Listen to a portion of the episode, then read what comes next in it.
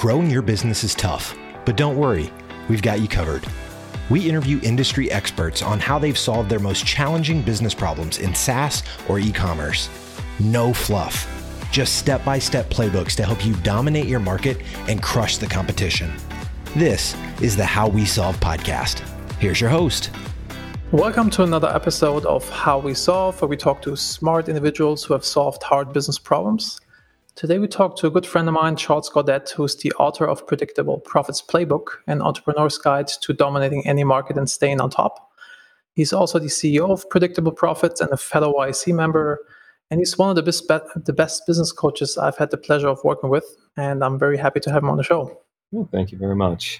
It's a pleasure to be here, my friend. So today we're talking about on how to get unstuck, because in these days with Corona and all these crazy things are happening, I guess a lot of business people are stuck in their business. You know, the landscape has changed and you have to kind of figure out how to get unstuck and get rolling again. But before we do this, maybe you give the audience a little elevator pitch on what you do over at Predictable Profits. Sure. Well, you know, we specialize in working with 7- and 8-figure businesses that are looking for scalable marketing and sales strategies. You know, typically they're asking themselves questions like, why is my business not growing fast enough? Or how can I create more predictability in my business? Because some months are feast, other months are famine. And then the third one is, how do I make my business a little less dependent on me? And so that's what we do. We've worked with companies from all around the world, taken many companies over the Inc. 5000 fastest growing companies list. And we look not only for rapid growth, but sustainable growth as well. So in a nutshell, that's my pitch. And in terms of getting unstuck, maybe you can give some examples of customers that you helped getting unstuck so we can learn your process and then share this with your audience. Well, I think, you know, for context, it's important to understand that, you know, one of the things that happened with the coronavirus pandemic is we had what's known as an inflection point. And when we have an inflection point, everything that we've done prior to the inflection point, we now have to rethink and reconsider post-inflection point. And in my lifetime, there's been, I believe, 5 inflection points. 1987, because that was when there was like this big crisis, real estate crisis and whatnot in 1987. And so the world prior to the crash changed. The dot-com crash in 2000. 9/11, the housing crisis in 2008, and then what we're dealing with right now. And so what I almost liken this to a deer in headlights. You know, a deer's walking through the woods, everything's fine, everything's normal, just the way that they've always expected it. And then all of a sudden a car comes around, the headlights are facing them, and they stop because they don't really know what to do. And we're seeing that a lot in business today. For most entrepreneurs, they've never experienced an inflection point. And so they're running their business. Things have radically changed. They're realizing that what was working for them in the past isn't working for them anymore. And so right now they're stuck. They're stopped. They're wondering, what should I be doing? And because they're not sure what should I be doing right now, they're either they've scaled back to the point where they've reduced their momentum to not really doing much. You know, they've laid off employees. They've reduced their marketing and so forth. Or they're just doing the same that they've always done, hoping that things are somewhat going to be different. And you asked me for an example, and I think, you know, given the current environment right now, if you think of the 2 hardest hit industries, David, what would you say the 2 hardest hit industries are right now, or perhaps even the hardest hit industry? Travel and hospitality, probably. Yeah, travel and hospitality.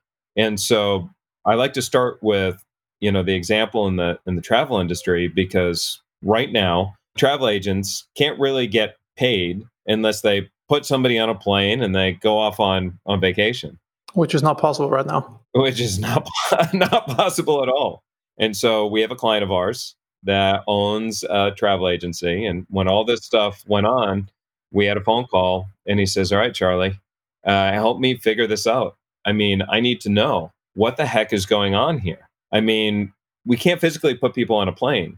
So what is going to happen to the business?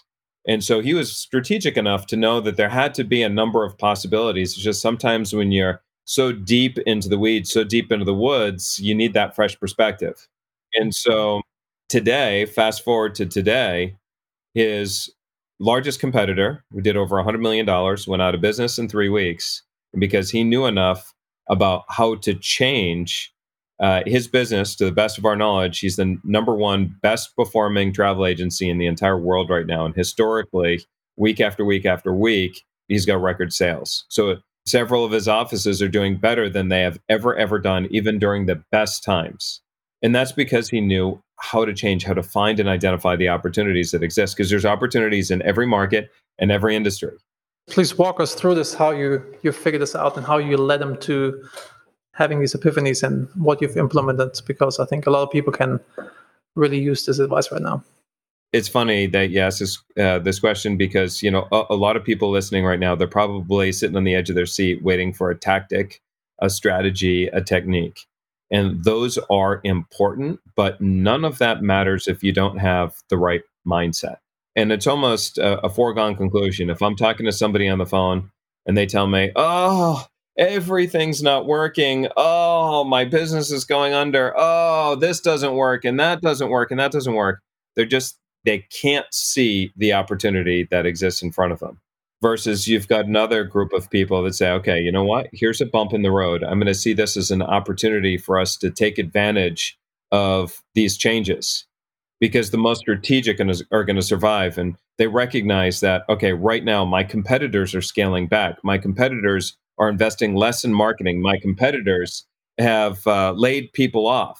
They've pulled back, which now allows me the opportunity to scale and blossom. Now, how do I do that? So it's that mindset of saying, you know what, there is opportunity. And so we start by asking ourselves two very simple questions in order to find these opportunities. The first one is, what's working in our business right now? The second one is, what's not working right now, right? Because once we understand what's working and what's not working, right? Because we have to see things from both sides. I attended the U.S. Army War College. It's the highest education training that any soldier can ever get in their entire careers. And I was nominated and selected to participate as a civilian to observe what these brilliant military men are going through. And one of the fascinating things that I learned is that they told all of these soldiers, wisdom is not seeing things from one side. Wisdom is actually having the ability to look at both sides. And so when we look at our business, we have to look at what's working and what's not working. What's not working, obviously, you don't want to do the same thing over and over again, expecting different results. So once you identify what's not working, you have to start saying, okay, what do we need to do to improve this result, put different metrics on it and so forth. When you look at what is working, you know, how do we do more of what's working? And, you know, what can we see within the data to make better decisions? Talking about mindset, and I think an important thing with if something traumatic or something so tough is happening, that you first accept that this is the reality, because if you can't accept, then you can't act. If you don't accept, then you react, and if you accept, then you can act. You know, it's like when my wife was diagnosed with breast cancer, the doctor told me, you know, gave me the news, and it was like, of course, very shocking. But I went immediately to, okay, this really, really sucks, but what can we do to fix this? How do we fix this? How do we fix this? How do we fix this? And then if you're not in this mindset, then you're in the victim mode, and you can't really act otherwise. You know, so mindset, is a big thing. I think a lot of people overlook. I've invested over $500,000 in personal and professional development, but the first $250,000 of it was dedicated on mindset. I went in thinking that, you know, I was looking for tactic and strategies and whatnot. One of the people that I paid and traveled the world with for a while was Tony Robbins. And I remember sitting there up in Whistler, Canada, and Tony and I were talking, and he was like, you know, so tell me what's going on. And I'm like, oh, I got this business and I got that going on. I got that going on and blah, blah, I got that going on. And he's like, do you think that's a big problem? And I'm like, oh my God, it's a huge problem. And he says, you know, big people have big problems. Little people have little problems, but big people don't run away from their problems. They create problems. And I said, I don't understand. What are you talking about? And he says, so from a professional standpoint, who would you say is your professional role model? I said, well, I'd go with Richard Branson. And he said, if Richard Branson looked at your problems, so did he say that those are big problems or little problems? And I'm like, little problems. I go, he wouldn't lose a second of sleep over your problems, would he? And I'm like, no, he wouldn't. And he said, but yeah, you see these as being massive problems. And he goes, Richard Branson, he's trying to you know, do things like space travel. He's trying to do things like, you know, and he does a lot of these humanitarian efforts, and, you know, some of it is ending hunger in different areas and whatnot. And he goes, do you think that's a big problem? I mean, to end hunger in like this massive, you know, area with all government resistance and all that other stuff. Do you think that's a big problem? And I'm like, yeah, no, that's a big problem. Because did he create it or is he running away from it? And I'm like, he's creating it. Because, but you're coming to me and you're asking me, how do I eliminate and run away from all my problems? You got the wrong mindset. Figure out, you know, what can you do to, you know, to learn from these experiences, to grow from these experiences. Ask yourself, instead of running away from problems, what are the bigger problems that I can create for myself? You know, DeMartini, and again, I know we're going a little off track, but I think this is really important. A guy by the name of Dr. John DeMartini, I met with him many years ago. Brilliant, brilliant man. One of the most brilliant in personal development. And he says to me, he goes, Charlie, if you want to take care of yourself financially, you think for yourself. Just think about making your life better. And he goes, if you want to go to the next level financially, you want to look at taking care of your family. At the next level, you're saying, okay, what can I do to make an impact in my community? What can I do to make an impact in my state, into my country, into my world? And he said, I want you to pay attention because, you know, you get paid in direct proportion to the value that you bring the market that you're looking to reach. And he said, guys like Richard Branson, Elon Musk, even, you know, you see it with Zuckerberg and so forth. He said, Jeff Bezos, same thing. You know, he goes, the value that they're looking to provide now is so far beyond the world. They're thinking universally now. They're looking at Mars. They're looking at all these places way out there because they want to create value at a vast, vast, vast landscape, right? But all of that, again, is mindset. Mindset. Money is a side effect of providing value, right? If you just if you focus on making money, and then it's always going to be hard. Just focus on providing value. Sadhguru gave a good example when you think you want, let's say, money equals mangoes, and you want mangoes, and you think about mangoes all the time. This doesn't help you. You should think about the tree, soil, fertilizer, and water, you know, and then money at some point will come. In fact, if there's one question that, if this resonates with your listeners, and there's one question that I would challenge everybody to answer for themselves, it would be, what needs to happen in order for you to be the highest priced competitor in the industry and still have clients lining up to do business with you? Because in order to answer that question, you have to deliver more value than everybody else out there. That's a really good one. It's going to end up on my coaching questions blog post. That's a really, really good one.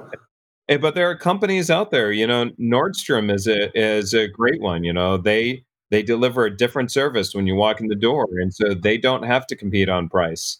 You look at Zappos, a Nike is a Nike is a Nike, no matter where you're going to buy the Nike. Yet they refuse to compete on price. When you do business with Zappos, you know you're going to spend more money than if you go to the local store down the street. Apple has, if not the most expensive smartphone in the industry, one of the most expensive smartphones in the industry. And they're not having any problems. In fact, the last report I read, they had by far more revenue per square foot in their retail stores than any other store in the world, including stores like Tiffany. But Apple does better, right? And they just know how to deliver value. Everything from the customer experience. I mean, they think about it from the box. I mean, my son wants to record me anytime I go to open the box because he's like, Dad, this is an experience. You know, let me video you, you know, from opening the box to, you know, working with the computer to feeling it, you know, everything. So, man, we went a little bit off track, but you get me talking about this stuff. You won't get me to shut up, you know? That's good. It's good. I love it. Really good nuggets of wisdom. Let's go back to the question that you asked before to your customer in the travel industry. So what was, first question was like, what is working right now and what was working? So what we looked at was, he has a very large database of email addresses. And so what wasn't working was the fact that people weren't buying right away because they're like, I can't go anywhere, so I'm not going to buy. But what was working was people were opening the emails and clicking on the links. So we had to stop and ask ourselves, why are people still opening the emails and clicking on the links? And it's because they really do want to go. It's just that governments have made it impossible to travel with all the regulations. So anytime we're in an inflection point, we have four choices. We have to change the message to meet the market, or we have to keep the message the same but change the market. We have to change the message and the market, or do nothing and expect the same results. Which is madness. It's the definition of insanity, right? Do the same thing, expect different results. Exactly. And the easiest of that, though, would be let's change the message to meet the existing market. So if the market we know is still looking and interested but can't get on the plane, what we've realized is that they're looking because they want something to look forward to. So let's recreate the messaging and the offer to sell them something 8 months, a year down the road, so they have something to look forward to. The moment he did that, sales went up, and they went up over and over and over again. And next thing you know, historically, his sales are better than they were even in the good times. And I mean, his business just completely exploded. Now, he made so many smart decisions. He had the right mindset. He knew exactly, that there was tons of opportunity.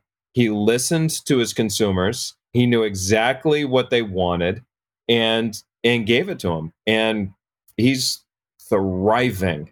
But meanwhile, look at all the other travel agents in the world. Look at all the other agencies in the world, right?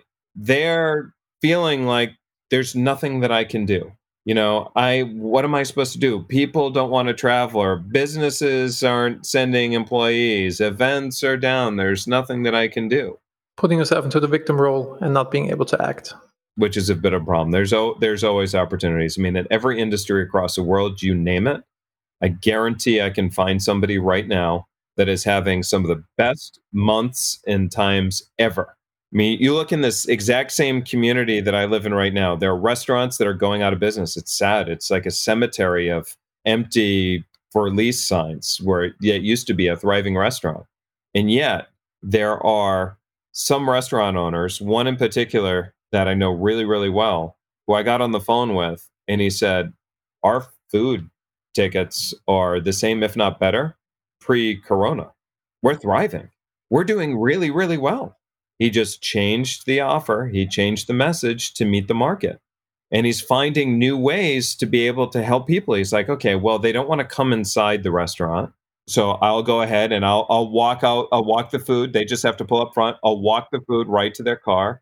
I'll create special exciting meals for them and deliver it this way and blah, blah, blah. And so he's just being more creative, being fresh, meeting the consumers where they're at. Everything's ticketless now, so they don't have to pass a credit card through. They have an app that allows them to pay right there. I mean, it's great. Volvo, actually, they said to themselves, oh man, what's going to happen now? We have a service department. People don't want to get their cars to drive here, number one, because, that's an inconvenience. And especially with COVID, they don't want to wait in the waiting room. They're concerned about people touching everything, right? So Volvo put out an announcement. They go, hey, you know what? We understand. Why don't we come to your house? We'll wrap everything in plastic, but plastic around the steering wheels, plastic around the seats and whatnot. We'll leave you with a rental. We'll wipe the whole thing down without Lysol. So the rental's clean. We'll take it to the shop, do whatever you want on the vehicle. Then we'll bring it back to you, remove the plastic, wipe everything down with antibacterial, take the car away. Everything will be done perfectly. I said to my wife, I'm like, I didn't really think I had. I want that pre-corona. I want to go to the dealership. Like, why can't they? Well, and that's exactly what I told the dealer. I'm like, first of all, I really didn't have anything that I wanted to get done on the car, but now that you're making this offer, anything that I know is going to happen, I might as well just do it now while you're offering the service. While you're offering the service, yeah. I'm like, but I don't want it to change. And he says that the customers are loving it so much that they probably will continue it. But see, there's so many creative ways to get unstuck. When you think about what really is it that people want, what are they really willing to pay for in these moments? You see, anytime we're in an time like this, especially when, you know, we're looking at a recessionary type of period and whatnot, the first thing that gets cut or anything that's a nice to have, right? If it's just nice to have and we're looking to save money, we're just going to chop, cut all that stuff out. And then once all that's done, now you're looking at an order of priority, what's a must-have. So now if you're a business owner, right, one of the other questions that you need to ask yourself is, how can I go from a nice-to-have to a must-have? How can I... That's the service that you provide. Right. And whether it's a product or a service, right? How can I be how can I offer an indispensable value to my client so that their lives are so much better off working with me or working with my product that they would never even consider saying goodbye. I mean, I want to knock on wood here, right? Not that I'm superstitious, but you know, I got to knock on wood here. You know, we haven't lost a single client throughout this whole, you know, coronavirus thing. But we also realized during this time that, you know, even though our clients are paying us for a certain amount of time, that when they're in need, at this point, you have to say, you know what, I know that this is technically what our agreement is, but we're going to step up because now we know that what you need from us is even more. And just being there for them and letting them know that you truly, truly care. Here's another thing, man, I'm giving you like so much stuff here, right? People don't want to feel like customers. You know, prospects don't want to feel like targets. They want to feel like partners, meaning when you're personally invested in their success, when you're personally invested in their result, and you're not just giving them platitudes like, oh yeah, we care about you. When your clients have zero doubt, when they know, in fact, one of our clients said, man, I feel like you care about my business more than I do. And it's like, but that's because like when you really, really, really care, you go from this place of feeling like you're alone in this time of need to realizing that you have other people that are working just as hard as you are to help you get to that level of success. And it doesn't matter if you're, you know, selling a widget, even if you're a restaurant owner or a travel company or whatever it is, when you understand what it is that these people want and you become obsessed, fiercely obsessed with figuring out what it is that I can deliver, that best experience possible for them, so that just doing business with us, even if it's just buying a hamburger from us, will turn out to be the best part of their day. When you're fiercely committed to making sure that buying a hamburger from us will be the best part of that day, you're going to realize people are going to come out of the woodwork everywhere, and they're going to talk about you. And they're going to give you, here's the funny thing, they'll give you more money than you're even asking for. Back to the Zappos example, when you give like amazing customer experience, they even if they're out of stock with a certain shoe, they send competitor links to the customer. It's like, hey, you can buy them here and here and there, because, and then the customer will always come back. Same with if somebody has a hard time, as you mentioned, with your customer, and you go above and beyond, they will never leave you. They will always be loyal to you. Absolutely. So Buckminster Fuller, he did a study a while back, and he was looking at animals, and he was wondering, why is it survival of the fittest? Has anybody really ever asked themselves, like, why is it survival of the fittest? Like, what goes on in the psychology of the animals that make the fittest survive? And I'm not just talking about, you know, bears or lions that will fight each other and the weakest survive. You know, this even goes among like animals that aren't necessarily going to fight each other, but the strongest continually survive. And the reason why that is, and we do this as humans unconsciously, when you do something for me that aids in my survival, meaning that doing business with you helps me survive. Doing business with you makes my life better. Doing business with you helps me in all these other areas in my life. I become personally invested in your success. I need you to survive because your survival makes my life better. So I'm going to tell my friends, when you're in need, I'm going to invest more money in you. I'm going to buy more product with you because if you're in need, I'm going to do whatever I can to help you succeed.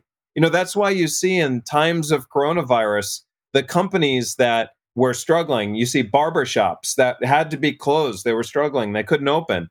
And they made this opportunity available that are like, you know, I've got these gift cards available. If anybody wants to buy a gift card, and the community rallies around them and they're like, we want you to survive because the experience of cutting hair with you is so awesome. It pains me to think that you could disappear. So here's all this money. Boom, boom, boom, boom, boom, boom, boom, boom. And, you know, and it helps them survive. It's not because, you know, it's not always because they have the best haircut in the world. It could just because they provide the best experience or make you feel, you know, like you're more special than any of the other places they go to. So that's survival of the fittest, right? That's the true definition. It's true. We live in a herd and we help each other. And yeah, it makes total sense. That's actually a really beautiful thing. You know, it's like if you provide value to others, that it automatically comes back.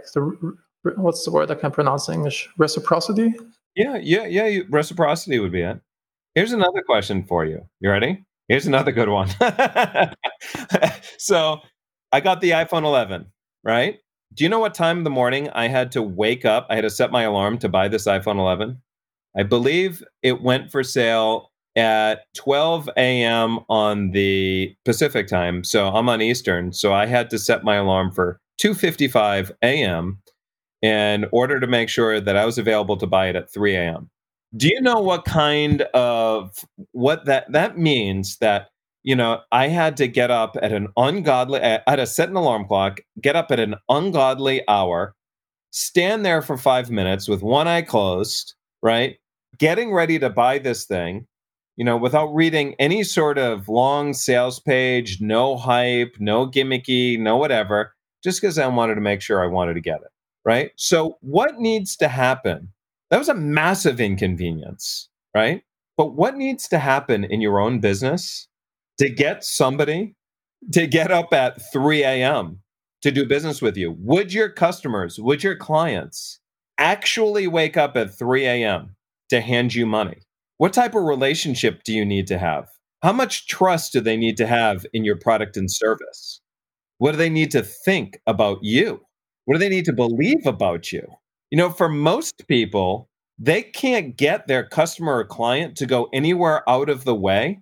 So they spend all this time optimizing as much as possible. They're creating hype and all these, like, they're paying all these marketing gurus and whatnot for all these, like, special tactics and whatnot to help manipulate and persuade and blah, blah, blah, because they have to try so hard to get more people in the door because they have churn because people don't stay. Because ideally you have positive churn, that you bring people in and they become your advocates, you know, and they just like fuel the machine. Do you know the 7-star exercise?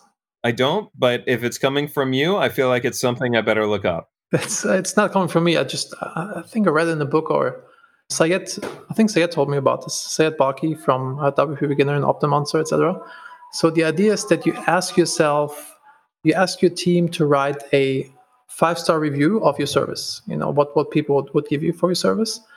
And then you write a 10-star review of your service, you know, something that doesn't exist, you know, like they picked us up with an elephant and they had whatever, they flew in fresh coffee beans and roasted them in front of us, like stupid stuff, right? And then you cut away the really stupid stuff. But in this exercise, you probably find things that just really over the top and that you can deliver on. And this will then be your 7-star review. And from this, then you can have this, you know, mental exercise of figuring out how you can improve your service. And while you at it, have people write 1-star reviews, because they will know what's not right in your business. And that's a great way of tickling this information out of you. And it gives you great ammunition for your next 90-day plan on what you want to implement and fix in your business. Wow. I love that idea, by the way. Yay! I got a good question for you too. That's brilliant. I really love that idea. That's fantastic. Thank you for sharing that. One more is when it's the customer in the desert. I don't know where this is from, but imagine you meet somebody who's been stumbling through a desert for God knows how long. You know, it's like half dead type of thing, right? And what would you offer him? Water. Water, yeah. And this is what most people do in their business. They offer them water, and then they think they did their job. But this person probably needs some lip balm, a hotel, a shower, calling his family, etc., etc. You know, there's like a laundry list of stuff that this person how you can provide value to this person. You know, most businesses just think like, here's water, I did my deed type of thing. That is true. And they go to find the next person who needs water and the next person who needs water. And yes, versus like, you totally got, I think definitely came from you. Not sure where I heard it, if it was on the coaching session with you or on the call. You said you had this real estate business and you just like figured out how to, you can just like provide more and more value to people, and you became like way more profitable than all your competitors because you hooked up with cable, you hooked up with new TVs or whatever it was, right? And like finding all these opportunities. There's always so much more you can do for your customer. And once you have this loyal relationship with them, they just buy whatever. Like with Apple, you need the pitch. You know, it's like, oh, he has something good, I'll just like freaking buy it. You know, kind of like the concept of 1,000 real fans. If like somebody's a fan of you, you release a new album, they will not listen in, they'll just buy the album. But isn't that amazing though? I mean, are you an Apple person? Computer-wise, yes, but I was an early beta tester of Project 5 from Google, you know, and I had the Google Glass like very early on, so I switched to Android a bunch of years ago. Got it. Well, you know, like most Apple users, they have no idea what they really paid for. They didn't read the sales page, right? They just scroll right to the bottom and they hit add to cart. I've never known of an Apple user who have tried to hassle on price. They accept the price for what it is, even though it's more premium. And Apple's never had any sort of like, they don't run from one promotion to another promotion. They've never had this big discount sale, to the best of my knowledge, right? On occasion, they might offer like, you get a $50 gift card with something, right? They don't compete on price whatsoever. But there's something unique about the relationship. I have a friend of mine. He moved a big, beautiful home. He had an Olympic-sized pool, the indoor Olympic-sized pool. I think it was like 8-bedroom home, like massive, gorgeous, the whole deal. So I said to him, I go, oh, you know what? Why did you, this is amazing. I'm just curious. Why'd you choose to move your home right here? And he said, well, because we couldn't be any further, I think it was then 30 minutes from an Apple store. That's crazy. They're so obsessed with Apple. He has every Apple product across the board, but this big, massively beautiful home. And when I was like, how'd you choose this location? He's like, we want to make sure we weren't any further than like 30 minutes from an Apple store. Wow. That's true fans. True fans. And you got people tattooing logos, on their arm. You actually hear people get in an argument, about why they should buy Apple and not Android. And but you're true fans. Like with Harley-Davidson, they measure their success on the number of Harley-Davidson tattoos on their on people. Yeah, I'm a huge Harley fan. And if we ask, why are people so attuned to the brand? It's because what does the brand say about them? And a lot of what the brand says about them is how the brand interacts. And I really feel like Apple cares about my experience using the products and Harley and so forth. But, it kind of goes back to another point, right? We got people tattooing, Harley Davidson on their arms. And yet you can go to another business who just lost a client because they found somebody else who's 10 cents cheaper, right? So what's the difference between the business that lost somebody else because they're 10 cents cheaper? Really caring, really giving a F about people. The thing like Airbnb did not destroy the hotel industry, and Netflix did not destroy Blockbuster, and what's the other example? Uber did not destroy the taxi industry, but the horrible customer service that they provided, like the bad experiences in cabs, overcharging, pulling fast one on you, Blockbuster, like, overcharging for crazy late fees, bad experiences, These things just made people look for other options. And this is why they had it so easy to grow. That's 100% true. I would almost rather walk than take a taxi at this point, right? Yes, yeah. The last time I took well, not the last time, but in the States, I rarely, if avoidable, then I did not take cabs. And one of the last experiences that I had taking a cab was we flew to Vegas, and Uber was banned in Vegas for during this period of time, right? So wow. A bunch of years ago. And it was a 45-minute flight from Burbank to Vegas. And then we waited for 60 minutes in the line to get the cab. Wow. Then the cab driver drove, in Vegas, they always want to go down the highway because it's like, it costs more, even though it's like doesn't save time. So then he pulled this fastball on us, even though I told him not to.